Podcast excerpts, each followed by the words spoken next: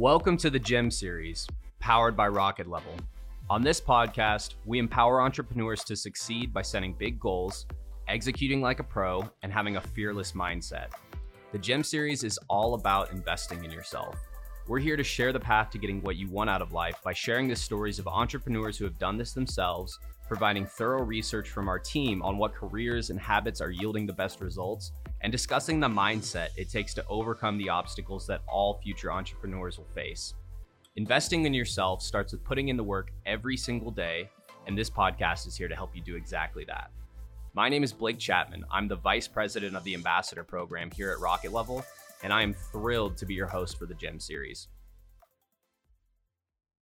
Today, I am pleased to welcome another incredible guest to the GEM series, Ali Boone. And uh, yeah, I'm really excited to get to talk to you today, Ali. Uh, just to give you guys a little tiny bit of background, she has a degree in aerospace engineering. And during that process, found out, uh, you know, that she wasn't necessarily an, an engineer, but an entrepreneur that is extremely multifaceted.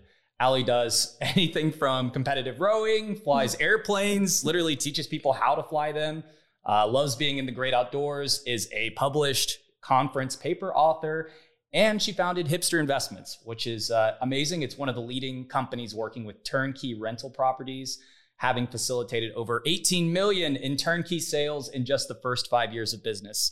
Uh, yeah, you've got a great life resume, Ali. I hope Like- you don't mind me bragging Like, on you a That little actually bit. makes me sound very exciting. I'm like, oh, I've I've calmed down a lot. I mean, reading that paragraph, Like- you can hear it in my voice. I got excited. So, no, I'm, I'm so excited to have you on. How are you doing today? I'm good. I'm so excited to be here to do an in person. You know, like the whole world is online and Zoom these days. Like to actually get to meet other people who are doing similar things, and You know, it's amazing. I'm always I'm always happy to get to meet people in general, but the in person is a lot of fun. Oh, yeah, you know, for sure. we've gotten to uh, you know have a little bit of coffee, talk off camera. It's uh, it's it's it's always a lot of fun. Um, so for those that don't know you, Ali, could you just tell the audience just a little snippet about yourself? Well, my name's Ali. I like like walks on the beach. Just kidding. I do like the beach. Um, yeah. So I grew up in Atlanta, where we are. Awesome. And I, you know, it was a very standard go to school, get good grades, Mhm. get a secure job, work it, save your money, Yeah. retire kind of thing. So I did that. And that's why I got into engineering. I was flying airplanes before that and I didn't want the pilot life. So I was like, oh, I'm sure engineering is going to be exactly the same thing. It's going to pay way more. That was 100% not accurate. Mm. But I did the master's degree in that because it was, I was following, you know, I think at that time, I didn't know there was another option. Yeah. I just, that's what the world did. Mhm. And so I did that. And before I ever sat down in my first cubicle, I looked around and I was like, uh oh, this isn't gonna, like, I knew I hadn't even sat down yet. I was like, I gotta get out of here. So, Yeah. literally, the next five years, it was a job I'm very grateful for. It was a lot of people's dream job. It just wasn't my dream job. Sure. And so I spent five years trying to figure out how to get out because I had skills, like I could fly airplanes, but it wasn't anything practical for how somebody leaves corporate. hmm And I was reading every book I could get my hands on. I was motivated. I was like, I cannot do business casual clothes every day. I cannot show up. I'm not a morning Totally. person. I don't like reporting to people. Like I want to be my own person. And a lot of people ask how real how I got into real estate. And I kind of say in a way it fell in my lap, but that makes it sound like I didn't do any work for it. hmm But I didn't know, like, from all the books I was reading, do I start a business? Do I get into real estate investing? Yeah. Those seem like the things that would get somebody out of corporate.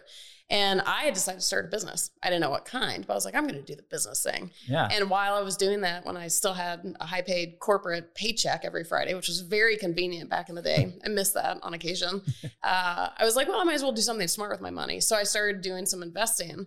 And little did I know the people I was going to meet, everything just absolutely took off. And I was having, I was starting to, I was, I did another investment project, which is what got me started. But very quickly, turnkeys became an option because Atlanta was one of the big markets at the time. This was 2011 Ah, one of the if not the biggest market you could buy the cheapest houses that were renting really high the price to Mm. rent ratios were ridiculous and so i started doing that and the people that i started meeting and then everyone's like well what are you buying because you assume you have to swing hammers and flip houses and Yeah.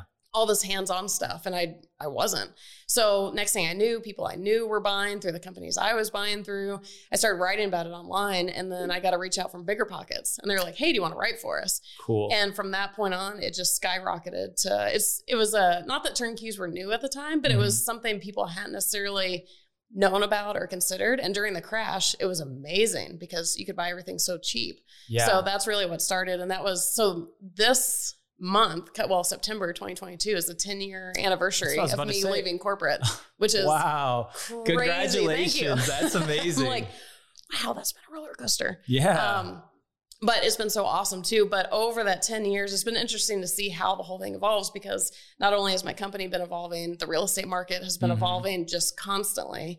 And so things have shifted. You know, we've been through the whole COVID thing. What's real estate going to do then? yeah. And a few years ago, I started doing just real estate investing coaching on the side. But during COVID, especially when people were suddenly locked into their houses, no pun intended, since we were talking Sure. investing, I started doing a lot more coaching. So that's really built up. And my big focus now, I still do tons with turnkeys, but I absolutely love new investors, investor psychology, the mindset, because that's what mm-hmm. I feel like most people aren't talking about because, you know, there's no emotions in real mm-hmm. estate investing. It's all about the numbers. And like, okay, kind of, but also it's scary.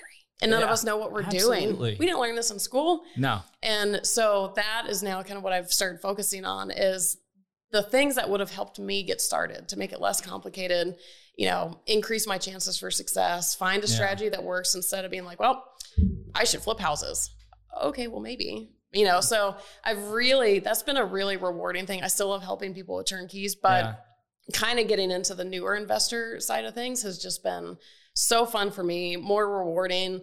Um, yeah, so that's kind of the That's how we got here. That is incredible. I, uh, you know, it just it gave me a flashback to my first corporate job where I had the cubicle and I was sitting there going, "Is this the rest of my life?" I was like, I don't know. Not that there's anything wrong with it, but it just for I, I had I had a similar moment I think where I Mhm. was like, I was like, you know, I I just really don't feel like I'm gonna make the kind of impact where I'm gonna be passionate enough about what I'm doing right now to be Yeah.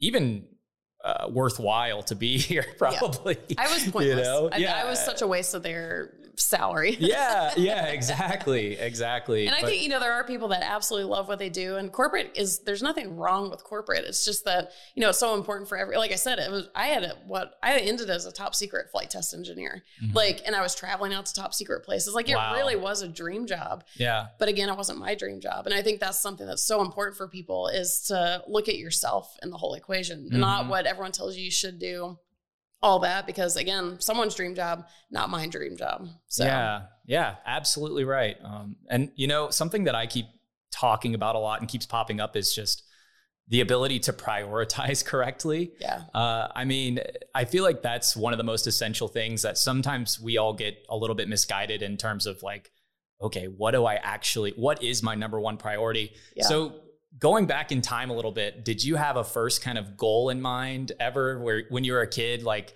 you know, uh, something that maybe indicated like, hey, maybe I will run my own business one day. Did you have anything like that growing up? I think up? that would have been my entire childhood. Really? not a fan of anyone ever telling me what to do. So, like, you know, I didn't know it at the Yeah. time, but that was a first hint. Yeah. my parents would probably attest Like, to that. Am I unemployable? And uh, the first thing I remember happening, I was 13, and I don't remember what prompted it, but I woke up one day and I was like, I'm going to make a lot of money. I was Mhm. determined. And it wasn't from a pretension standpoint, but it was from a problem solving personal challenge of Yeah. like, how can I make this happen? And it's been interesting with that particular mindset or idea from a kid because as I started getting into entrepreneurship and over the last 10 years, especially, yeah. is that priority has shifted a lot. I could probably make a gajillion dollars if I wanted to, Mhm. but I also like to sleep in and Yeah. go to the beach. And you know, that's something else I feel like people aren't talking about is like I'll be the first to say, my name's Ali and I like to sleep in. You're like nobody wants to admit that. And it's Totally. but it's true.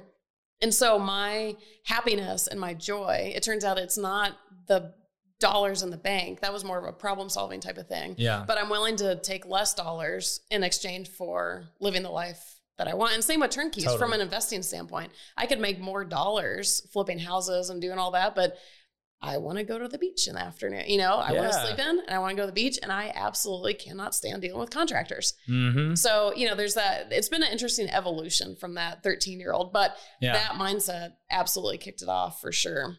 Man you know and and i think that that's something that's so important too is whenever you are whittling it down people talk a lot about like oh yeah i have to hustle nonstop. I have to do Yeah. all of this. And I, I feel like people look at other people's definitions of financial oh, freedom. Oh, yeah. And I'm like, why aren't you taking the time to just like figure it out for yourself? You know, we're we're literally all gonna die. It's like not to go back not to, the be cheesy bleak, but YOLO, yeah, but YOLO. yeah. Well, and like yeah. Shark Tank is like Mhm. I love watching that show, and Yeah. the sharks sit up there, and they've all pretty much attested to the Mm-hmm. fact that for however long they were working 14, 16, 18, 20 hour days. yeah, And granted, they are sitting in that chair because they're insane millionaires or billionaires, you know. So like the proof is in the pudding. Yeah, if you Mhm. hustle like that, but I don't I don't need a billion dollars for starters. And Yeah. I don't want to work 20 hours every I have days where I do work 20 hours, Sure, but it's on my time. And if I want to travel, I do that instead. If I sit in the office for 20 hours, it's my choice. mm-hmm. And so, yeah, I think, you know, I think some of those messages are so amazing. But like you said, it also kind of gives this impression of the only way to do this is you got to hustle, hustle, hustle. And, you know, like Instagram and I see memes and everything, and it's all about the hustle and the grind. Mm-hmm. That is so great for a lot of people. But also, we already hustle. You know, there's a lot of hustling going on. And at what point does it need to become a slowdown type Yeah. of thing? So those are some of kind of the not as intuitive messages that I love. I'm like, no, go watch Netflix. Like, yeah, take off. exactly. why go watch TV? And people are like, what? What? I'm like, oh, sleep in while you're at it. yeah, well, yeah. Well, I mean that that gives you insurance against failing out. I feel like Yeah. you know, I mean, or burning out, Yeah. or getting because yeah, that's the thing. Like you only have so much in you Mhm. until if you go go go go like that until Yeah. you get to a point where you're like, you know what, this is. It, it feels things feel a little bigger than maybe what maybe what they actually are. Whenever Well, if you get- love get it, wrapped up do in it. If you Exactly. you know, some people are it's twenty hours a day, and that's like heaven for them. And I've Mhm. been there. Like I've, Totally. I've worked when I first started my company. I would wake, I'd fly out of bed, and I'd be on the Mhm. computer. I was like, oh man, because I was designing stuff. I was like, oh, it's so great. But also, like, it's not a forever thing. And like you said, we only live, you know, a short period of time once. Mm-hmm. So make sure you're actually enjoying it. And you got to put some, you know, like I'm hustling a lot of times and I would prefer Totally. to be watching Netflix. But see, this is where I've gotten older. And like I used to do all the cool adventure stuff. I'm like, man, I can really go watch Netflix right now. Um, but it's uh, you know, gauging yourself and not taking on other people's messages to us and assuming that it has to be yours. Totally, totally. And what is I I- you know I was just thinking about the beginning of of that transition. I always love to dive into that because I think you said five years, right? Yeah. From five years, that was your your plan to kind of transition out of that. Mhm. What did that? Yeah, what did you do to make that happen? Like, Well, that was probably my biggest hustle period. I was I- motivated. because I that's was like, ti- I always that's when people I know are like, I'm working 40 hours here and then I'm working Uh-huh. 40 hours or more on my own business. Like, I mean, let's be honest. I almost want to cover yeah. up the mic so my company doesn't hear me say that. I was during work hours. I was googling like, should I buy a hotel? Do I start Mhm. like how do I? I was never working. yeah, yeah. Like, I mean, you know. I tried. Yeah, I legitimately yeah. tried. I even went to my manager because I wasn't given a lot of product. And this in the very beginning, as I, you know, probably starting about three years when I took, I transferred to California for a Mhm. different position. I was definitely working. Let's not, let's, sure, you know, sure. Yeah. but maybe maybe not as much as people would think. but I was better. I'm better at like. I remember one time I had to. One of my big positions was being a liaison between engineers and pilots because Yeah. they don't understand each other at all, and I was both of them, so I could kind of translate for everybody. And I had to rewrite an operator's manual for an airplane. And but like I could sit down and just grind it out really fast. So then for the next you know five days or so, I was like, how do I get on like- Harper and rich down, poor down? uh, Yeah, yeah, absolutely. so, uh, you know, not that I necessarily recommend everyone using their work hours for figuring this out, but it's, it, you know, and the answer for me isn't the answer for everybody. That's what I did. I No, didn't know yeah. what this answer was. Like, there's no one person out there who's going to tell you, oh, if This you, and the- if anyone tells formula. you, here's the formula, which a lot of people do. yeah, It, no, it's, No, it's, it's- not the formula for you. Like, and so that's what everyone's got to figure it out for themselves as far as like, are you already doing something that makes money? Could you grow that? If you have mm-hmm. no clue and you're like me, just start exploring and things will start kind of narrowing themselves down. totally. And then, you know, like don't just go diving off unless you have some massive savings account to save you Mhm. because you don't want to be super stressed the whole time Yeah, but it's a you know it can be done is kind of the point and i think a lot of people are in a position where they don't know how they can do it. I didn't know how I could do it either. Mm-hmm. Yeah. And that's, you just kind of got to start somewhere. And if you're intentional about it and you're active with it and you're trying to figure it out and you're dedicated, Mhm. I think the answers will come your way at some Totally. point. Totally. Did you bring other people into the equation and were they pretty supportive right off the bat? Or did you have anybody that was a little like, uh, Ali, what the hell Let's are see. you doing? I had a very secure job, high paid, aerospace engineer. I think you can imagine how my family was reacting. They're like, Yeah. Like, but Yeah. they they knew me at that point. They knew there was gonna be absolutely no stopping this, and they were just like, Mhm. I mean, you know, but have you considered? You know, they were trying. So like, they were super supportive, but also nervous at the same time, which I get it. But again, they knew me at that Yeah. and it, it was gonna happen. No yeah, because. I don't know about you, but for some reason, I, and I probably need to check this a little bit too. But when people say like, "I don't think you should," or "That seems like a bad idea," I'm kind of stubborn, and I'm like, Uh-huh. I want to double down on it a little bit more. I don't know why, but uh, yeah, I, It's, it's, a, it's, it's a rebellion. funny. That's actually how I got into real estate because the I said it wasn't turnkeys that started. I got an um, through I think it was a Think Realty newsletter in my inbox, Mhm. and I had just been touring possible rental properties in Orange County because I live Yeah. in LA. And the numbers, I didn't know how to run numbers at the time, but I was like, I, don't- something about this doesn't work. Mhm. And so I knew nothing. And the cheapest house that was a total shack was like two hundred seventy thousand dollars, Mm-hmm. and then there was gonna have to be a rehab and all that. Yeah.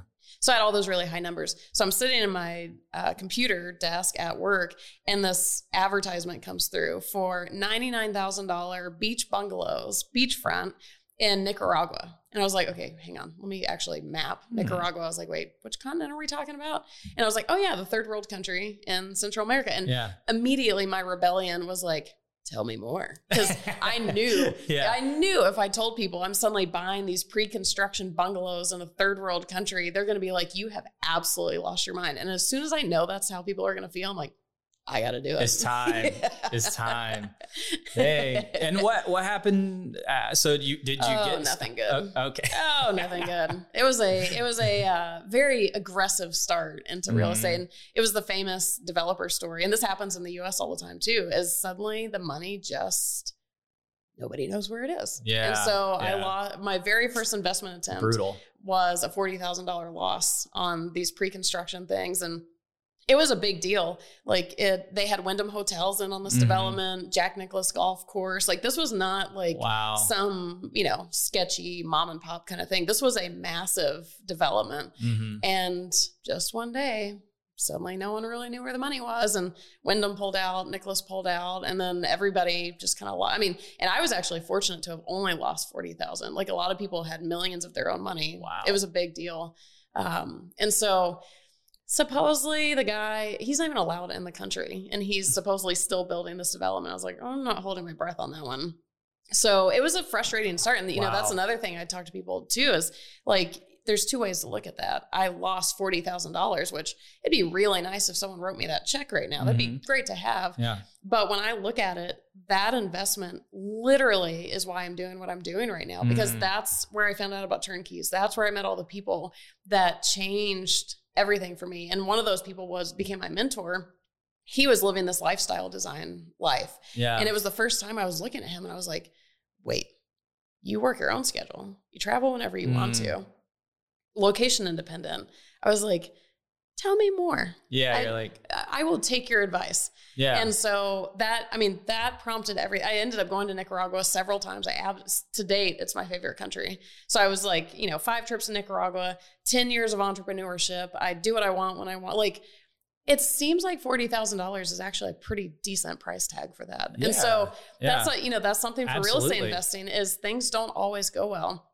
And not long after I lost, I it was pretty confirmed that the 40 grand was gone. Mhm. Was- I had a wave with my rental properties that I had bought in Atlanta actually Yeah. and one was vacant for like 10 months the property manager was about another one it was just a waterfall and so i had the moment of this is stupid like why am i getting Mhm. in this industry it's been nothing but a loss Yeah. and fortunately i had the mentor and this is what i try and offer other people too is he kind of sat me down and he was like i hear you let's actually look at this Mhm. and we kind of mapped out, you know, there's other profit centers of a rental property. And at the time, because of the crash, all those properties had appreciated stupid amounts of money. So it's like, Mhm. okay, yeah, the lack of cash flow and paying a mortgage the whole time is frustrating.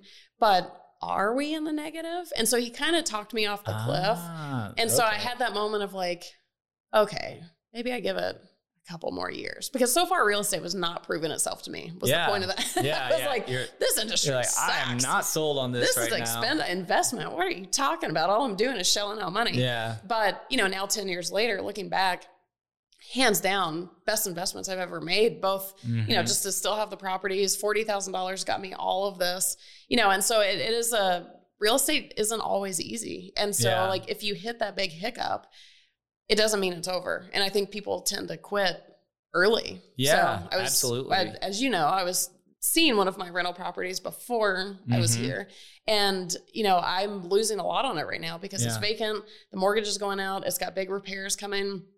But people focus on just that kind of localized issue. But it's like, when I look at it, the cash flow is coming back. Like it, it's a Mhm. hiccup. It's not Yeah. a, a permanent thing. So, you know, I think that's one of the biggest things of this industry is just don't quit right away because when you do, you're just you're getting out too soon. Yeah. Unless you're truly losing sleep at night, it's not it's not an industry for everybody. Don't lose sleep at night. If you're losing Mhm. sleep, just it, it doesn't matter what the returns are. Don't do it. But totally. if you have an interest in it, don't let the downfalls take you out. Yeah. I mean, that's where the mindset stuff that you're talking about 100%. seems so essential. Mhm. I mean, uh, if people just even just sharing this story right now, I would imagine there's people. I mean, me, I I'm curious about getting into real estate and, Mhm. and learning this kind of stuff too. And you Put know, when your I hear that, helmet on. I know, I know, right? It's safer with a helmet. Yeah. or put a little helmet on your wallet. Yeah, It'll be fine. Yeah, absolutely. Because I'm like, okay, that's. I mean, that's a good reminder of Mhm. like what you can actually actually get into. And then with the investment that you shared about the potential loss or the loss that you experienced, I Mhm. mean, yeah, it seems like that's something like a good reminder for everybody is that all of these things are uh, in a career or anything that you're trying to do. Mhm. All of these things are uh, potentials to send you down a you know a bunny trail of like whatever the next best thing is. Yeah. And it's so important to take stock of that so that you Mhm. can actually uh, look back and fill your tank up and be like, all right, I got something from it. It's always propelling me Yeah. forward, you know? Because, uh, yeah, I, I, I don't know. It just gets me excited hearing that story that But you I think, shared. and you know? two things out, like in response to what you're saying, is like so many people are have a fear of failure with real Mhm. estate investing, Yeah. and I get it because there's a lot of money on the line sometimes. Totally. And so the fear of failure is a major holdback for people. But you have to look at it like if a mistake ha- it, real estate is on the job training. Like you you can get a certain amount of training beforehand just to hopefully prevent the big things from happening. yeah. But in 10 years of having my rental properties, I'm still learning new things. And some of them seem so minor and dumb. I should have known it years ago. Mhm. But it's a perspective thing of if there's a failure, how do you reframe it into a learning and Yeah. a lesson? Because if you can't do that as a real estate investor, you're hosed because you Mhm. will fail. Totally. If you have enough properties for long enough, hands down, something weird's going to happen Yeah. constantly. So that's one thing. And then, you know, with all of this said, it's really easy, I feel like, for people to take it to mean, oh, just, you know, no holds barred, bottoms up, do whatever. Do it safely. Like with my Mhm. $40,000, I was a single person with a high paid corporate job. I could afford to lose that. And that was one when I went for this bungalow. I was like, okay, what is the worst case scenario here? Like truly, and everyone Mhm. should ask this about any investment. And can you afford to lose it? So let's say Yeah. you buy a little $100,000 rental property and you put $20,000 into it. Can you afford to lose the $20,000? Because I was fortunate that I was single with a high paid job.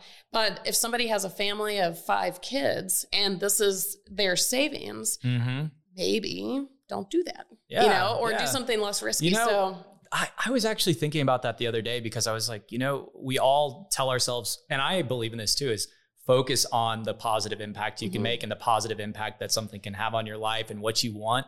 But also consider the negative, you know, Yeah. and so that you can be realistic of like, hey, am I being wise here? yeah. You know, because uh, that may, it, it might mean you have a little more prep work to do. Yeah. You know, And like when I left corporate, I didn't have the nest egg I should have had. I should have had way more in savings. But again, I was I had two dogs at the time. But Yeah. if, I, if I'm going to take anyone out, I'm only taking myself out. I'm not Mhm. taking my entire family out. totally. You know, and so it's it's you know I just always want to be really careful of promoting like yeah it'll be fun, no big deal. If you lose lose forty grand, just reframe it. It's yeah. it'll be great.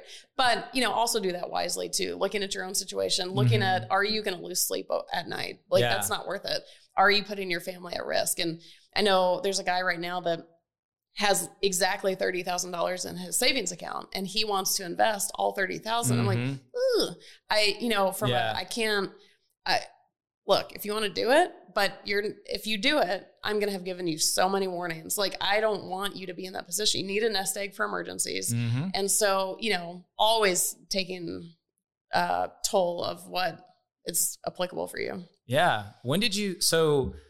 2012, you kicked things off. When did you start seeing the kind of like, oh, I'm starting to see some traction in the way that I, I, I want to like, and what was that experience like when things started I picking up a little think, bit?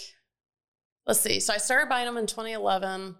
2012 was kind of the rough year. That was big vacancy, mm-hmm. like everything.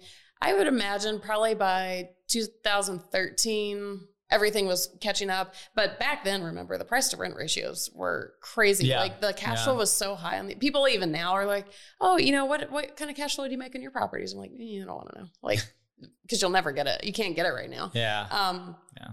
But you know, the so like pretty immediately when everything was uh, full, I mm-hmm. was making pretty good returns on it. And then over the years, Atlanta appreciated huge. So mm-hmm. all of those, I wish if I had not been a brand new real estate investor then, I would have found a way to buy so many. I mean, hindsight's always 2020, right? Sure. But sure. what's been the most uh, eye opening for me has just happened this year, really. Yeah. Is so now fast forward 10 years on mm-hmm. all these mm-hmm. properties. Totally. And I knew this at the time, but I did not think that hard about it. And I didn't really put any stake in it. Is rent increases. Mm. So the property I just saw yeah. as I was driving here, God bless it. I told you the story. Of, well, we'll we'll, we'll dive into like real estate bloopers at some point. Um, but so that property was the house that I lived in when mm-hmm. I lived in mm-hmm. Atlanta, and I got the job offer in California right in the middle of the crash. Yeah. So I had just so I bought that house in August of 2008. Well, guess how long I owned it before the entire bottom fell out of the market? So almost, wow. I mean, in less than six months, the value from what I had just paid for that house went to less than half. And I was like, oh, another good start. Like, this is so great. like, you are killing me here. How I'm yeah. in real estate today, I have no idea. Um, so the value went to half. Mm-hmm. So when I was moving, obviously I wasn't going to sell it. So yeah. I was like, I guess we'll rent it out. And at that time, like all the properties I work with now are big positive cash flow properties, and everybody wants cash flow. So if you like cash flow, meaning the money left over after you pay your expenses every sure. month. So that house I rented out for nine ninety five at the time, and my mortgage was right at nine ninety five. So mm-hmm. technically, it was a break even property, technically yeah. negative with expenses. And a lot of people today wouldn't they won't touch anything break even. Mm. But I didn't have a choice at the time. It was yeah. that or sell it for less than half of what I just freaking bought it for. Mm-hmm. So nine ninety five break even and it's for rent right now. We just got an application approved, and she's about to be paying eighteen hundred. In that time, yeah. my mortgage has only gone up with taxes and insurance to eleven hundred. So my break even property, which was the lowest cash flow property mm-hmm. of all of mm-hmm. them, is now about to be cash flowing seven hundred dollars a month. Oh, okay. You know, when people yeah, are thinking of financial freedom, things. they're like, oh, each property is only going to make 150 to 200 dollars a month mm-hmm. so i need so many of them that's crazy the rent increases are crazy. And I just had another totally. property that's not in nearly as good of an area. I don't know what the mortgage on that one is now, but it originally rented. It was the very first turnkey I ever bought, mm-hmm. and it was renting for nine seventy five at the time.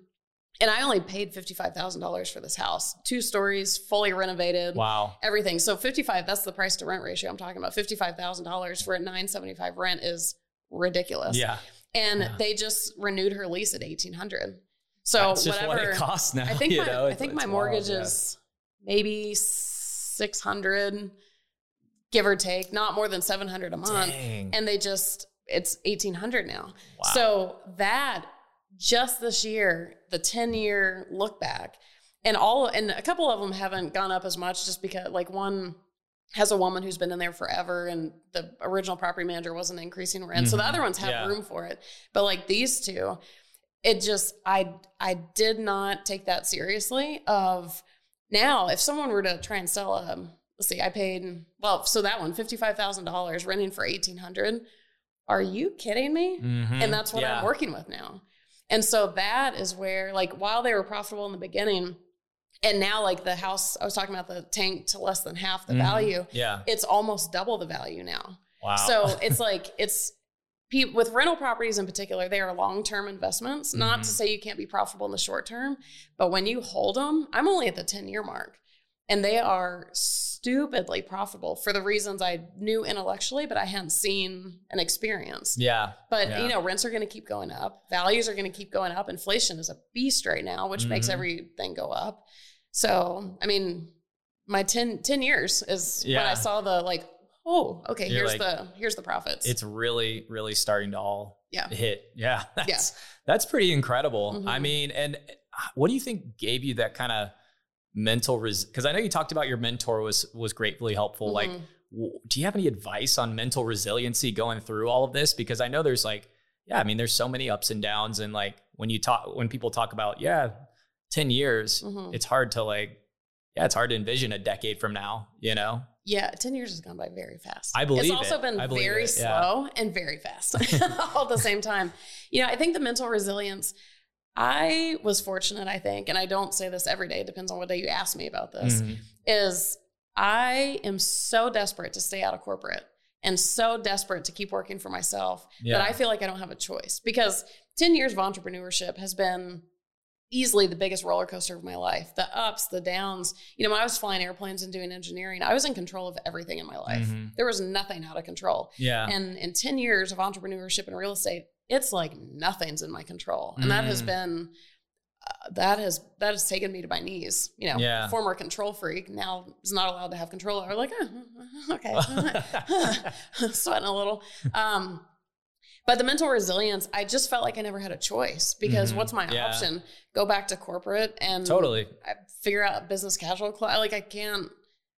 For me, the business casual clothes is almost more than Yeah, deal. yeah. Like I have to wake up early and look a certain way. Like that sounds like my worst nightmare. Yeah. and absolutely. so my um, craving. I mean, it, I don't want to say it's an addiction, but kind of like Mhm. I have to have that so bad that I'm willing to go through the hard stuff. But you know, so if you have that inherent like have to get out, can't do this, yeah, it's super helpful totally. because otherwise it's tempting to go back, right? Where it's easier. Because then you're like, well, I got a plan B, a plan C, a plan D, Yeah. like whatever. You know, Yeah, I've got a fallback plan. And I think the big thing, you know, outside of that is really kind of like I was saying before about the reframing Mhm. of not looking at things like failures or again, you know, some people will buy a rental property and the first year they lose 10 grand, you know, during COVID especially, Yeah, this came up yeah. a lot. People had just bought rental properties and now their tenants weren't paying because of the eviction moratoriums and all that. Mhm. And they're like, "Oh my god, I lost $10,000 in my rental property in the first year. I got to get out and whatever." And it's like, Yeah. I hear you, but it's it's having the mindset going into it to understand that in the long run, that 10 grand is not going to matter at all. Mhm. First of all, you're going to write it all off, Yep. but then it's not going to matter at all. And I think the absolute key for me that I was doing before I left corporate was reading books that taught me a lot of the mindset. So I read the whole Rich Dad series, maybe not Mm. the whole thing, but a lot of it. So for both entrepreneurship and real estate, when certain challenging things happened, I had already read about them. I was like, oh, that means I'm on track. yeah. You know, it's it's yeah. about perspective. And I was prepared mentally because I think had I not read that, you know, Robert Kiyosaki went through certain Mhm. things and other big guys had gone through certain things, they're like, you know, even the sharks on Shark Tank, they'll be like, you have to not know where your rent payment's coming from in a month. Yeah. You have to not know if you're going to eat. Like it's a rite of passage. Mhm. So when those months would come where I didn't know if I was going to pay my rent or Yeah. eat, I was like, oh, I'm just like Mark Cuban. It's it's good. You're like, yeah. Where yeah. if I didn't know that, I would have thought I was failing at something. totally. So I think that's a big part of it. Inherent drive is very helpful, but I don't know that even that would have carried me through had I thought that all of these things were my own Mhm. mess ups. You know, it's Yeah, like, oh, absolutely. well, Mark Cuban, Robert Kiyosaki, and like they've all been. I was like, oh, how successful am I? I just hit my rite of passage. It's so great. That- so it's it the whole thing is a mind game. That's why Yeah. like I love so much talking about the mindset stuff because everyone just tells you how to flip a house and go wholesale and do all these things, and there's no emotions in investing. Uh, oh, but there is because when you tell me a little more about that. the emotions. Yeah. Well, I mean, mostly from the mindset perspective because Yeah. it's stressful, right? Totally. Like anyone who says there's no emotions involved is lying to themselves Mm-hmm. because it's the fear of failure that keeps people out. That's an emotion. It's fear being the big one. Yeah. Uh, if the challenges come up, it's it's not always about the logistical solution because there's usually a logistical solution. It's whether you can weather the whole thing or not. Mm, And that is maybe it's not like, you know, happy and sad emotions, which those can come sure, too. sure. But it's the it's the it's a mental mind game. And this is for entrepreneurship as well. I had to general, play so yeah. many mind games with myself to even get through the first year because I was like, this isn't gonna work. I hardly made any money the first year. And I was like, I was like, nope. I'm going to set it up like an experiment. I'm going to take the pressure off myself. If things aren't working by December 31st, I'll pivot. But for now, pressure, you know, I had to play tricks like that all the Mhm. time. So maybe emotions isn't the right word, but you know, and I tell people sometimes, yeah, don't use the emotions, but like, let's say there's a slew of properties right in front of you and the numbers on all of them are decent enough. Well, Mhm. how do you pick a property? Honestly, if you have some feeling in your stomach and you're super excited about a Yeah. particular property, eh, well, and even if it doesn't, if the numbers don't work out on paper, like the house I was just talking about, on paper that wouldn't have worked, the break even kind of thing. Mhm. But you know, that was a different situation where I got into it. But Yeah. you don't always know what the most profitable thing is going to be. So like, don't rule out excitement either. Don't just dive in and just like, oh, that one's really cute. I'll take it. Like, run the numbers, Yeah, do the sure. analysis. But and then after that, like, if you're super excited about something, kind of just follow it for a minute and see where it takes you. And this is Oh. entrepreneurship, everything. Yeah, yeah, no, and I I love that too because you know I I believe like I I've looked into like manifestation and, Mhm. and things like that, and you know even beyond like the spiritual element of it, Yeah. you focus your efforts on the thing that you want Yeah. and you go harder. Like literally, if you're excited about a property, then you're probably going to be like see a, a bigger vision for Yeah. it and, and what you out, actually want out of it. And then Yeah. you work harder naturally to get the results that you're looking for. you Yeah, know? and, real estate's gonna be hard, Yeah. and so like you're gonna hit the challenging times. So hopefully, to some degree, you're excited about something about it because you Yeah. need that excitement to get you through the the harder times. Absolutely. And you, so I moved to California, and you mentioned the spiritual side of it. So I ended up getting another master's degree in spiritual psychology. so cool. I originally just started. is that? I don't know, and, and I have the degree. that is a good question. Uh, I actually only started it because I thought it'd be hilarious to say I had a master's in spiritual psychology and a master's in aerospace engineering because like total pretty awesome. opposites of the spectrum. Pretty awesome. But that degree has turned out to be easily the most beneficial degree by a large margin for me because it's such practical application. Every minute of every day, I'm using those skills. Yeah. But, you know, with real estate, it helps me coach people because it is psychology. I don't care what people Mhm. say, but there is so much psychology. And that it, it's just kind of a kind of what you're talking about is like bringing in the spirituals and it doesn't mean necessarily the god side or whatever but Yeah. it's like the reframing the perspective change the the willingness to go forward on what you're trying to do regardless of you know there's gonna be so many naysayers everyone's gonna say oh Totally. it's dumb don't do that here's the reason here's seven reasons why you shouldn't invest in real Mhm. estate but if you're feeling it go with it if you get excited about a certain property and you can justify it Yeah. again don't just dive in you know without your floaties on but Sure. like you run the numbers it seems to pan out go with it you, you know and what's Yeah, and again what's the worst case scenario if it doesn't work cool learn from it move on again Mhm. don't risk everything you have if your family's going to starve but whatever you can risk and you do it intelligently you know Yeah. I, wish, I want more people to do it Absolutely. No, I was. Uh, I, that's that's so cool. I, I feel like that would be so essential diving into the spiritual psychology side of things, you know, and because I, I mean, for me, I, I think it kind of takes a radical belief uh, in Mhm. yourself to be able to make this kind of thing happen. Which yeah you know, I, I mean, radical enough to where you're like, literally, I know that if I hold out long enough, something will pan out. Yeah. You know, and But I think one of the big ones too is Yeah. like, let's say you're investing and you lose a whole, let's say you lose forty thousand dollars in Yeah. a third world country. I don't, I don't know where I came up with that example, uh, but let's say something happens and it's kind of a quote unquote failure. yeah. A lot of people, and this is true for life in any regards, but even in real estate too, Mhm. is a fail, quote unquote, happens. And instead of just seeing it as a failure, the person now believes they're a failure. Mm. So it's like, oh, okay, so all these investors are super successful, which is a lie. Everyone messes up. no, sure, yeah. So let's say you mess up with something stupid and it's something you should have known better. That doesn't make you a failure. I'm, I feel like I'm like now moving into the therapy couch kind of thing. But it doesn't. And so, but you'd be surprised how But many people essential. take that. Yeah. Yeah. And so, like, I mean, kids. uh, These kids today and their social media, you know, like a lot of teenagers are struggling because they see these overnight successes on Instagram. Mhm. And because they're not an overnight success, they take that to mean that they're a failure. And it's like you have to stop with that association of no matter what dumb thing happens or what thing you don't succeed at, Yep.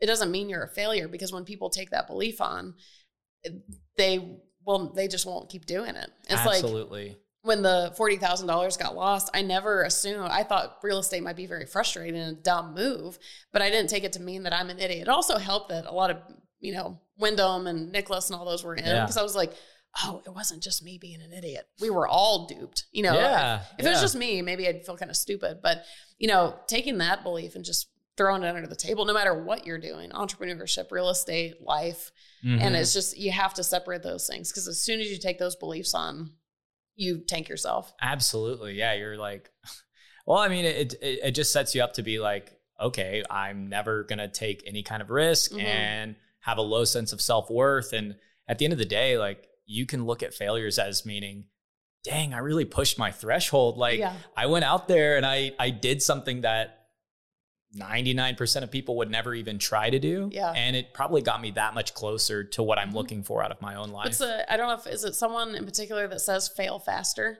Like um, I like, I, I What's don't the know. what's the thing uh, in sales or whatever? It's like you have to get 19 no's to get one yes, you know, out Totally. of 20. And Totally. so like yeah. That was part of the mindset thing that I learned, you know, I took from all the books or whatever. So every time I would fail, I'm like, whoo, I'm getting closer. You're one you know, closer. like if I if the goal is to get to 20 and I need 19 fails to get there, I'm like, oh, I'm so close. You know, and like again, that's that mind, you know, even whether it's true or not, like so your mind will you can play tricks on it. Like, Absolutely. like, hey, mind, we got to fail 19 times before we get the big one. It was like, Mhm. okay, like, sweet, we just failed. We're so close. yeah. You know, like you got to play, you got to play games. Absolutely. I'm like doing that stuff nonstop. it's kind of fun. I'm like, oh yeah, yeah. Like I'm like, oh, you know, 12 is probably my number that I gotta I gotta fail 12 times before that actually that actually works out. I'm like, so let's go ahead and knock them out. It's like failed number 10. You're like, oh, man, that's so We're getting close. no, I love that. So outside of real estate, you know, I when, I, when we did the intro, I, we were talking about like so many other things that you do. So how do you balance doing all these all these amazing things? Like, tell me a little bit. Like, you're flying airplanes and like doing lessons and well, like the best all kinds thing of stuff. now Yeah. is aging. I have slowed down. I mean, not that I'm suddenly that old, but like in my 20s, I was balls to the wall. I was Like doing everything. Oh, yeah. I was flying planes and doing the engineering and Mhm. adventuring. And I mean, it was absolutely nonstop. Yeah, And now I'm just so content not That's doing awesome. the adventures. I think Yeah. that's a it's a personal growth kind of thing because totally. like back in those days, if I didn't have social plans for the week, I was a huge extrovert. Mhm. If I didn't have social plans for the weekend by Tuesday, I'd start getting nervous. Like yeah, you know, and, and when I first moved to California, the city I was living in had nothing happening in it. And so I Mhm. actually learned to do nothing. And it's one of the best things that I have ever learned. So I'm like, I, I'm pretty sure it just means I'm getting old. It makes it so much easier to balance everything because I'm not trying Yeah. to do everything. But I, if I could change one thing about myself, I would like to structure myself more. I've seen like, I've had mentors and other affiliates and all that. You know, they break down their day like 8 a.m. breakfast, gym 20 minutes, you know, and Mhm. I can't imagine how much I would get done if I structure my day. But I that's something I just- struggle with too. I'm so bad. Like I don't do Yeah, it yeah. at all.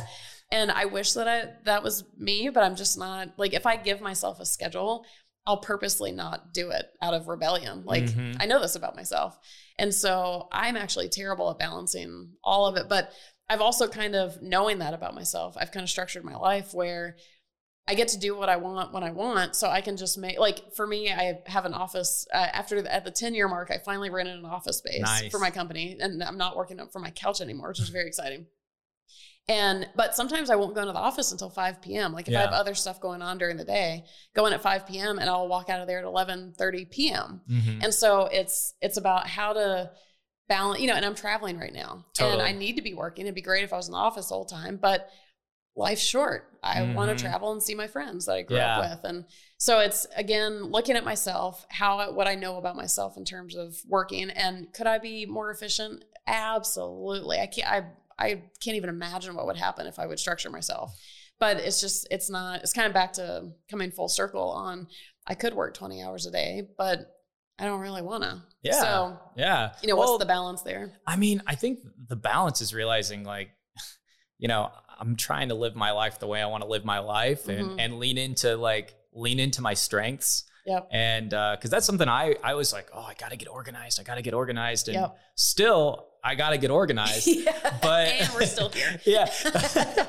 but I was also like, you know what? Like, what am I really good at? And how can I double down on that Yeah. so that maybe that'll compensate for some of the weaknesses that are around there? You know, so Mhm. what and and that's that's been my thing is is just trying to like yeah, just lean into what feels natural so Yeah. that I, you know, and I, and I think there's a difference between natural and comfortable. Yeah. You know, Oh, 100%. I, I think so, anyways. And I think uh, you're one of the first people that brought up the natural thing because, like, I I put my first book out a couple of years ago, and I I have a whole section there about you know because it's kind of like if you're trying to choose a real estate investing strategy, really looking at your strengths mhm. because chances are the things that you're strong at are the things you're also going to enjoy more. yeah, Like, there's nothing that I absolutely suck at that I love.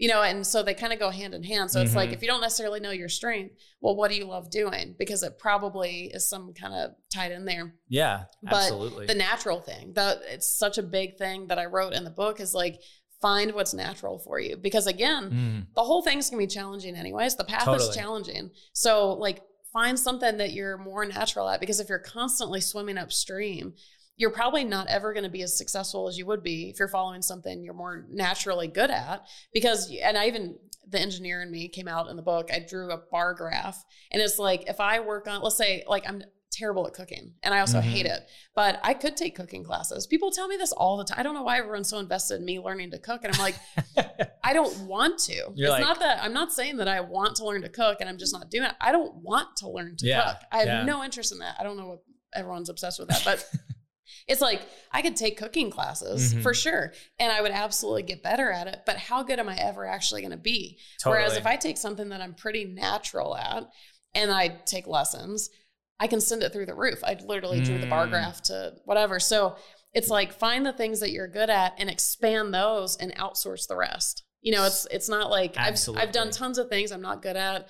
Even now, like I would like to outsource more stuff. So it's it's you kind of have to do things you're not good at. But yeah. when you're focusing on what to, because you can't do them all. Mhm. So why not pick the ones you're good at? Because you're going to enjoy it more and you're going to succeed to levels way higher than if you swim upstream totally. the whole time. Totally. And the cool thing is that whenever you do that, I mean, I, you know, am lucky to get to talk to tons of different small business owners and Mhm. entrepreneurs. And uh, something that I always see is that whenever you lean into your strengths, Yeah. then what happens is as soon as you start outsourcing some of these things, people will take your vision and they'll do it even better than you would ever do it. Oh, yeah. You know what I mean? Which is which is pretty crazy. So have you had the opportunity to get to outsource some of the things that Oh yeah, like to. my employees for Hipster Yeah. right now, every employee that I have is doing what they're really good at. Mm-hmm. And all of the things that they're really good at, I am really terrible at. And so That's it's like, awesome. you know, some people in entrepreneurship, they're like, well, I don't want to outsource because I could save the money and whatever. And it's like, even let's say email blast, for example. I Yeah. so I've actually never even logged into my client database. I have someone who manages that. And if I need something from it, she gives it to me. totally. I could do all that. I could manage the whole database myself, but is it the best return on my time? No, Hmm. it's not. And she's really good at it. She can do it faster and better. And so, so many of the different things that my employees do, even if I tried to save the money and do them myself, I still can't do them as good as they are. Yeah. So Yeah. it's like, why? Mm-hmm. And I also I, I hit on that a lot in my book too, is like the time value of uh, or value of time. And I gave an example in it. I won't dive into it, but basically, in the early years before I had a web guy, I was trying to figure out this problem on my website. I spent like nine hours trying to figure this thing out. I mean, and if I assign myself an hourly rate, how much Mhm. of my time did I just waste doing this? And I messaged this guy I had just been in touch with, kind of thinking about taking him on as a Yeah. web guy. He solved it. I don't remember how much time, like in a minute and a half. And I was like, and he was in Romania or, or Romania at the time, I think. And he was like 12 bucks an hour. So I just paid him like only a couple dollars to Yeah. fix this problem Yeah. that I just wasted nine hours of my life. And you're like, And I'm frustrated. I'm hating my life. I'm I'm not doing anything that's going to make me good money. Mhm. And I could have paid him for a minute and a half of his time, and the whole thing would have been resolved. And so I love it like when I'm working with people who everyone's doing what they like to do. Because at that point, I almost don't even have to act like a boss that often because everyone's self sufficient. It's not like I Sure. have to be like, nope, uh uh bad, you know, do this. They're just, it, everyone's doing what they're naturally good at. Yeah. And so it allows me to focus on what I'm naturally good at and it takes all the stress off. So I think it's it's huge. Yeah, absolutely. That's so cool to create an environment where you get to empower other people to just Mhm. Do what they love and are the best at too. I mean, can you imagine like- if everyone in the world was just doing what they're good at and excelling in that? mhm.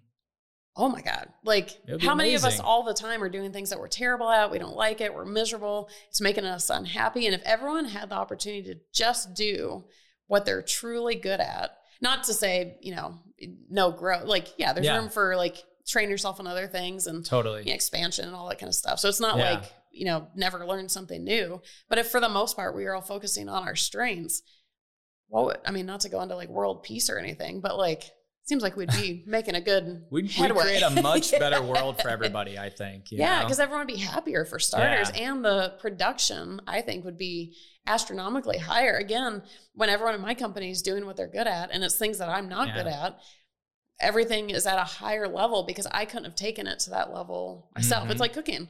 I'm never gonna be a Michelin chef. You Yeah. know, like it'll Yeah. never happen. No matter if I spend the rest of my life in cooking classes, I will never be Michelin grade yeah, period. yeah. So why not do the things that I can kind of quote unquote be Michelin grade at?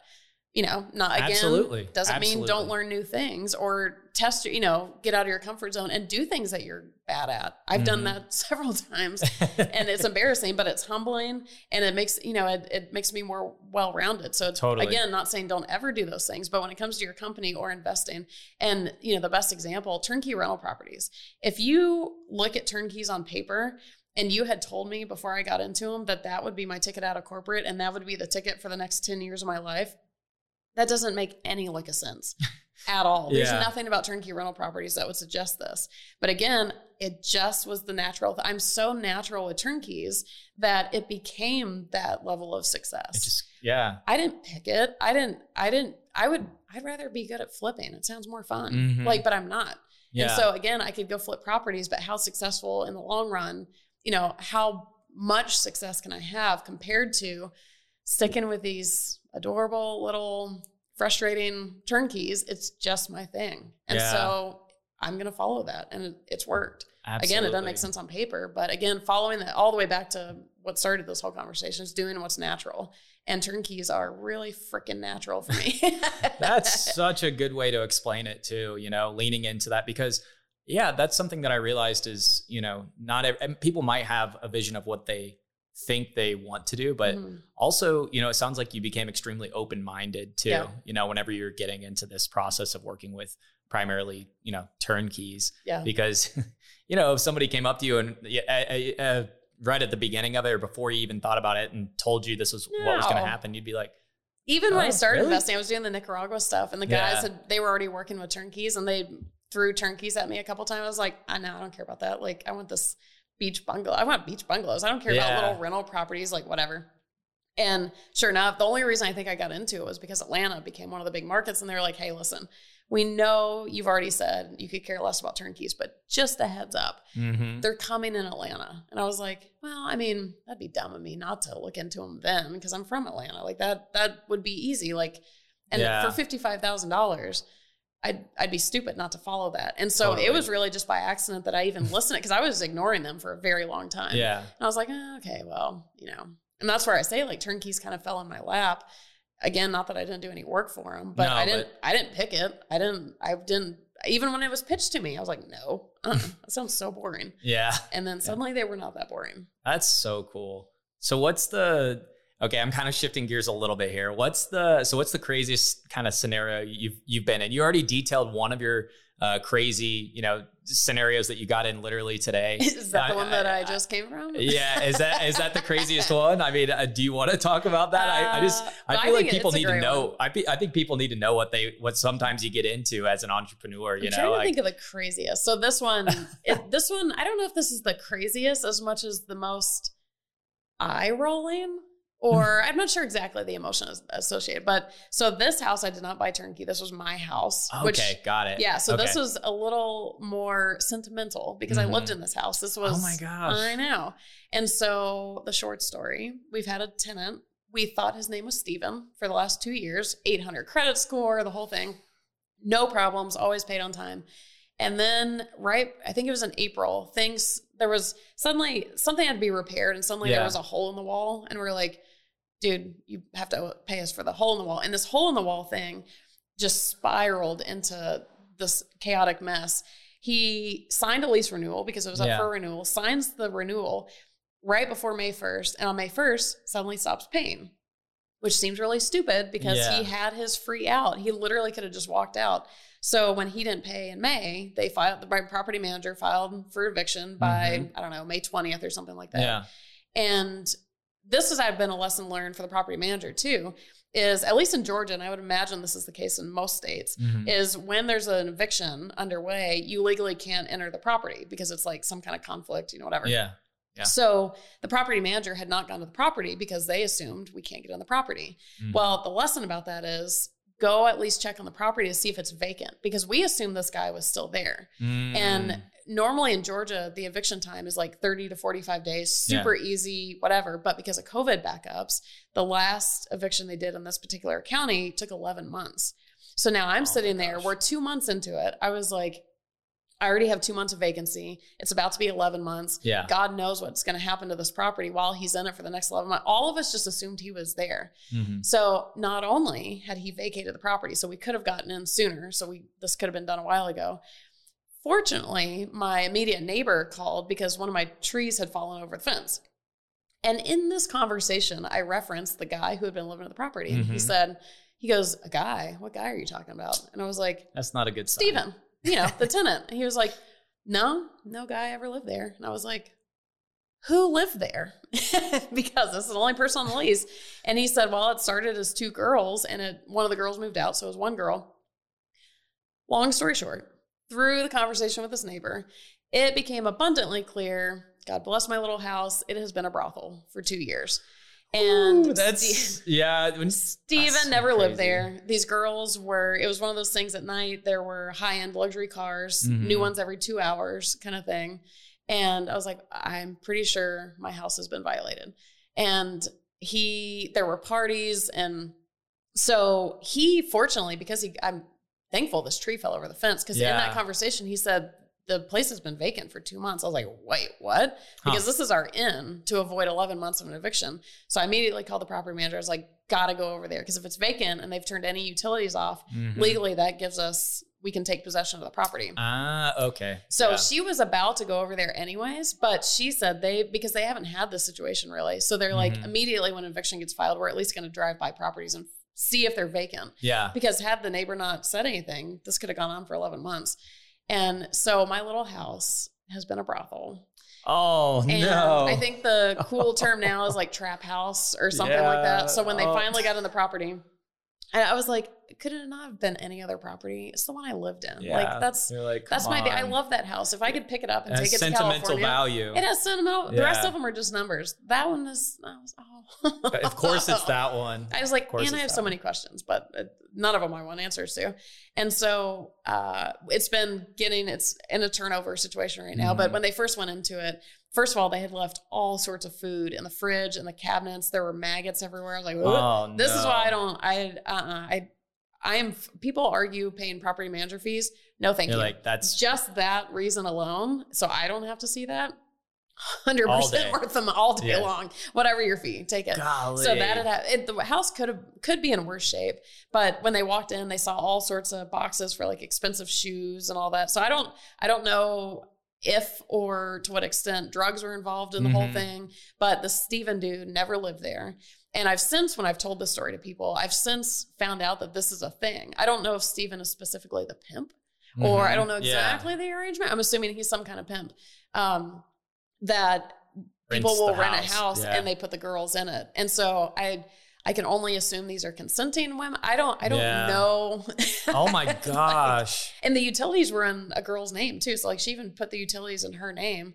And the water lady wasn't really supposed to give me that information, but it, she gave me her name. And I was like, yeah, I've never in my life heard of that person. So Wow. I, I think this is a thing, but it, it goes to, you know, get prop, do prop. And we actually just inspected the property, I think in February. So when we did Mhm. inspections, I don't know if the guy would just go show up. Over, I don't, I don't know how this all has worked, yeah. but it has baffled everybody. It's not at all Oh a neighborhood gosh. you would expect this to happen, but it's, you know, it's, it makes for a good story over a glass of wine when you're telling your friends. Everyone hears brothel and they're like, Yeah. "Oh, you know, like yeah. that took a turn."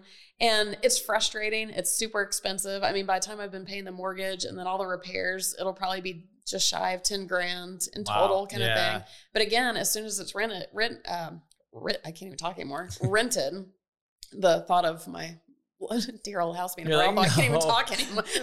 Hey, it's It'll lose my function. we can we can give a moment of silence little- for the little- house. Little moment Uh, of silence for Little Purple House. Yeah. So that's when I came rushing into here today. I just went over there. Normally I don't see the, you know, I'm out of state. So I'm, I just happened to be in Atlanta. And so she gave me the lockbox code and I cannot gotta- believe it. I mean, Yeah. I can because I feel like as an entrepreneur, I, eh, eh, you're going to run into so many insane Yeah. things, like no matter what. But that is a, the first time I've heard anything like that before. That is Yeah. pretty mind blowing. And it's, it's been because that's by far the nicest house I own because the rest I bought as rental properties and this was my house. So it's the Totally.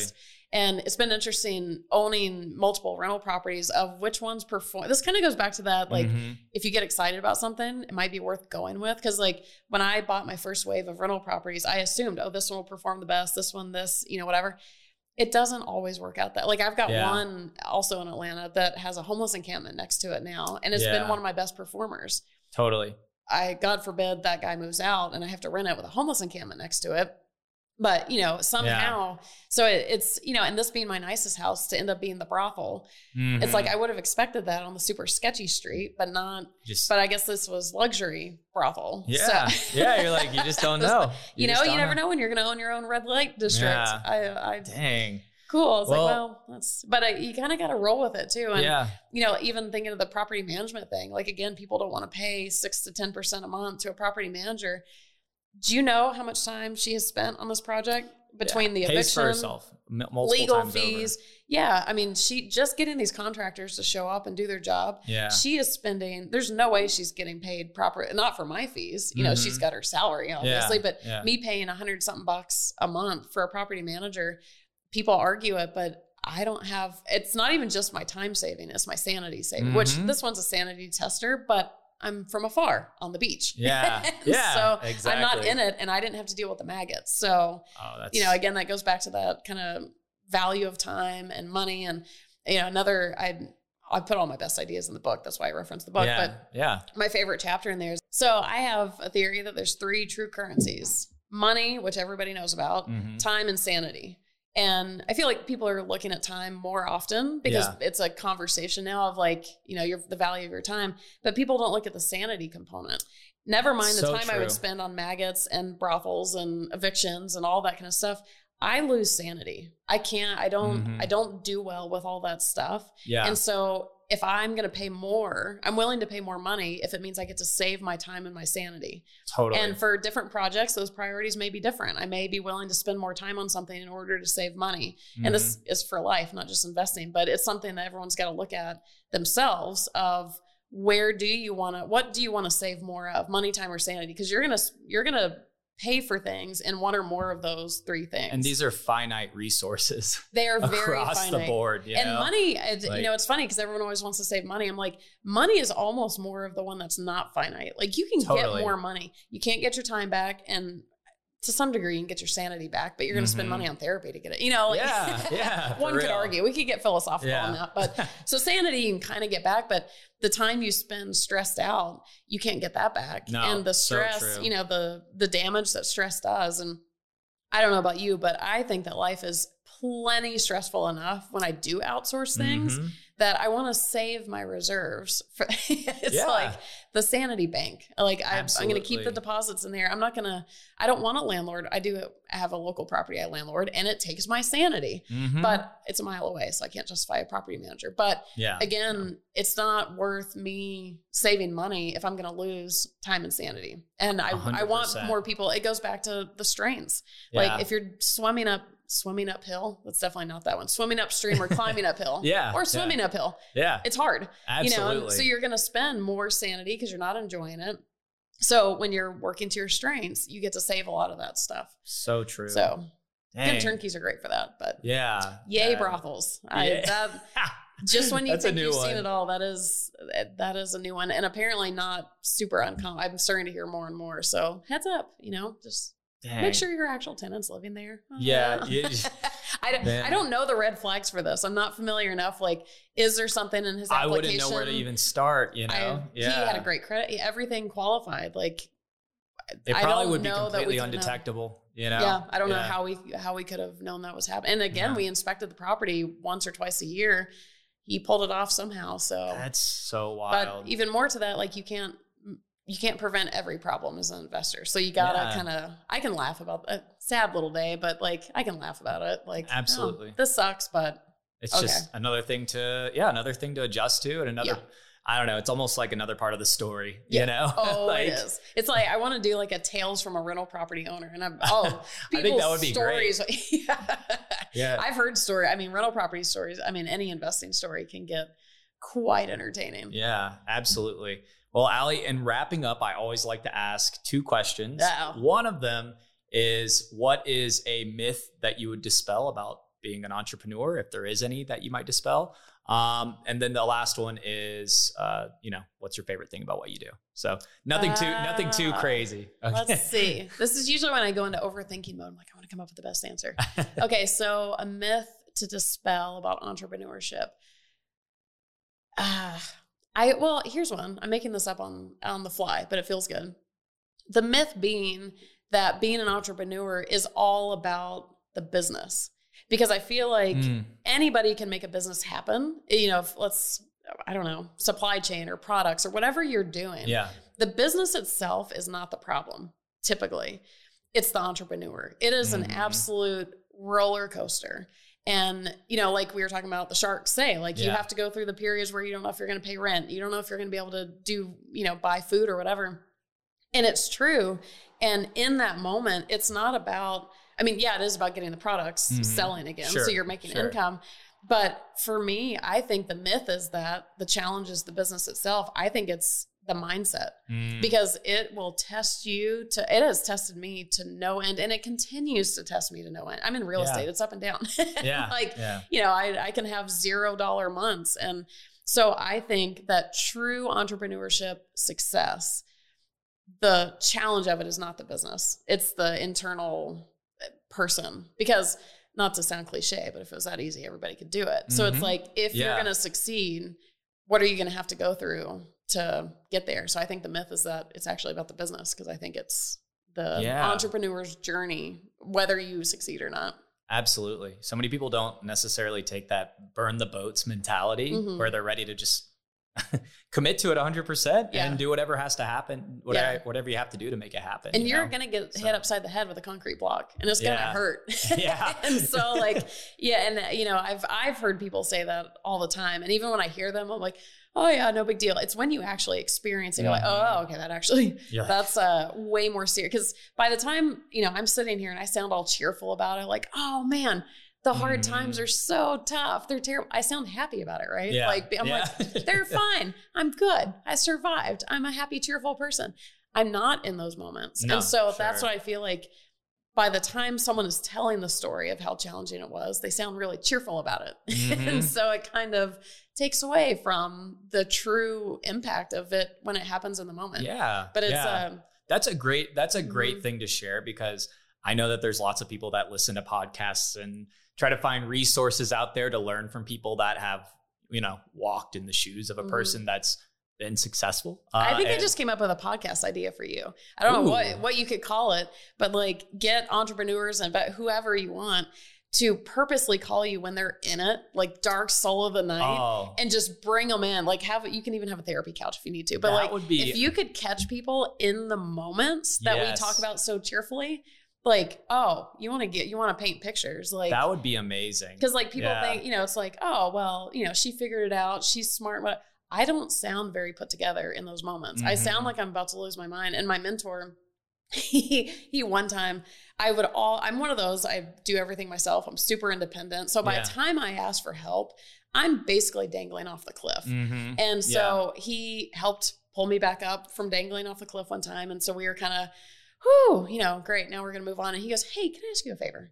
He was like, just food for thought. He was like, instead of waiting until you're dangling off the cliff to ask for help, Yeah. if you see the cliff coming, if you're not even near it, but you see it approaching, call me. He's Yeah. like, you don't, you just don't have to like, I mean, it's, That's great. I'm Yeah. about to fall off the cliff. And so, you know, but get people on a podcast who are dangling off That the is such a good idea. That is such a good idea. I'm, I feel like the word vulnerability should be in the title. Yeah. Entrepreneur vulnerable is some fun version of that. Like, Totally. No, I love Those that are hard idea. moments. I could just imagine too, because uh, you know, yeah, you're right. Every time we talk about it, everywhere it's kind of like post-war. Yeah, like, oh, yay, it's so great. You'll love it. I promise. It'll Yeah. be fine. but it's like, no, it's it fucking sucks. when you're Instead of having your coffee cup, you can have a big tissue box right Yeah, here. that's a good idea. They're not going to be. okay, I'm definitely gonna do that, and uh, yeah, I'm, And as uh, someone I who's not, who's not into emotions and vulnerability, I will not be showing up for that one. But I'll, uh, I'll, uh, I'll maybe I'll email you. I'm, I'm willing to email, but like, and you can just say, okay, she says. Yeah, like, don't yeah. make me show face. on today's uh, corner, and I'll, Ooh, I'll read like some. that. You know, that'd be great. I great. like that one. It's like no video cameras, audio only, so you can't see like I'll get red and splotchy and you know the the mess. Just put the mess all out there. That would be that would be. I think that would be amazing. I uh, I know I would get a lot out of that. So Yeah. that's great. Now, whether any entrepreneurs will show up in those moments or not, mm, you know, Yeah. we're, we're not as a uh, forthcoming on emotions bunch. I know, I know. It's a, it's it is something because we're like, okay, let's funnel this back into what I'm.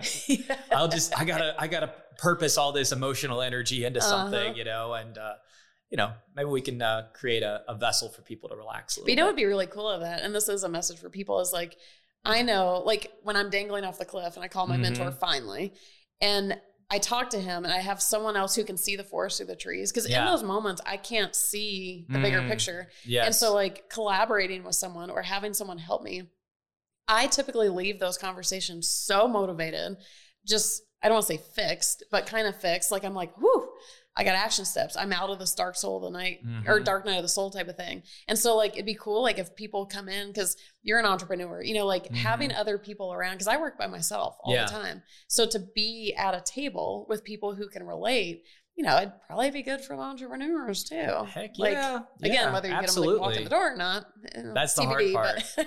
hey, we'll we'll find a few brave souls out there, I think, Yeah. to get this thing started. And maybe I'll just do my own one day. hey, start get the ball rolling. Because I know I have got all kinds of stuff ahead of me too. So Mhm. get your get yourself in a non cheery. Put your like, oh, I'm gonna get on the like- microphone now. Yeah. I'm like, oh, that does sound hard. After all that excitement, I forgot what the second. Yeah. question was. Okay. Yeah. No. Second question: What is your your favorite thing about what you do? oh, making my own hours and just I um the lifestyle design Yeah. part of it. I was like, wait, Yeah. there's a summary phrase for this lifestyle design. Lifestyle design. I I mean, this sounds so minor, but it's been one of the biggest game changers ever. I'm Yeah. a night owl. I go to bed when my body wants to go to bed, and I wake up when my body wants to wake up. Mhm. And it sounds benign and lazy, but the energy that I have mentally and physically when I just go with the natural, again, natural Yeah. flow, Totally. natural flow of my body, I get so much done at midnight. I can work at midnight and just crank everything out. Why wake myself up at 8 a.m. if I'm just a complete blubbering idiot at 8 a.m.? Totally. It's not efficient. So, yeah. but uh, location independence, making my own hours. Uh, I'm traveling right now because I want to. I just have my laptop. I can keep up with work, So and cool. that, you know, I feel like it's one of those concepts, kind of like we were saying, like people talk with a smile on their face about the challenging times, which makes it hard to understand. Mhm. But also, like people talk about financial freedom, lifestyle design. until you've actually experienced it, I think it's hard. Conceptually, yeah, everyone knows super awesome. Like, oh, yeah, I can Yeah. travel when I want, whatever. But when you actually get into it, it's 10 times better than it even seemed on paper. And it was already pretty Mhm. exciting. Yeah. And so, hands down, that is why I go through the stressful periods and why I haven't gone back to corporate. I in the cup in the early years, I wasn't making very much money, and my mom was like, "Would you ever consider going back to the engineering job? Where Yeah. remember those Friday paychecks? Those were really nice." Yeah. And I was like, "I'll sooner be homeless on the beach because I just Mhm. don't want to do that."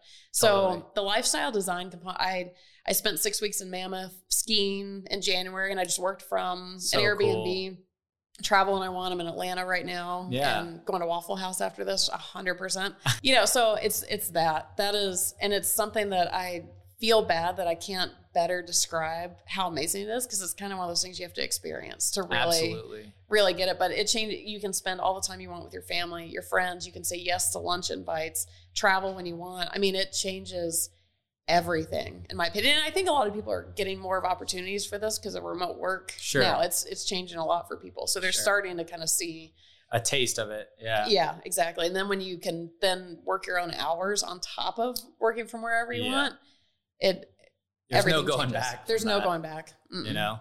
no. Oh, that is so cool. Ali, you have given us so many cool insights today. It's been great to have you on. It's been, uh, you know, so informing. And I know that our audience, this is all the stuff that everybody's always giving feedback that they want to learn more about. So Mhm. thank you for being so open and Ah, sharing bet. your story. Uh, is there anything you want to plug before we uh, before we wrap up here? Well, Where so can I people find out? find yeah, out alluded you? to the book. Yeah. And so that was my quarantine project during COVID. And it's called Not Your How To Guide to Real Estate Investing Life Awesome. Lessons on Hacking Your Mind Before You Hack Your Wallet. And the idea was most of it in there, I feel like is applicable. You know, we talked about working to your strengths, doing things like Mhm. that. And a lot of those things are applicable to life. I just put it in context of real estate investing. And really, my goal with that book was to make it a mindset book, like a Yeah. prerequisite to the how to guides. Like someone can tell you how to flip properties all day long, but if your mindset's not in the right spot for it, um, it also I set it up to help people figure out a strategy. You know, people get into real estate. Should you Mhm. flip? Maybe, but some people Yeah. shouldn't. Should you wholesale? I don't know. Depends.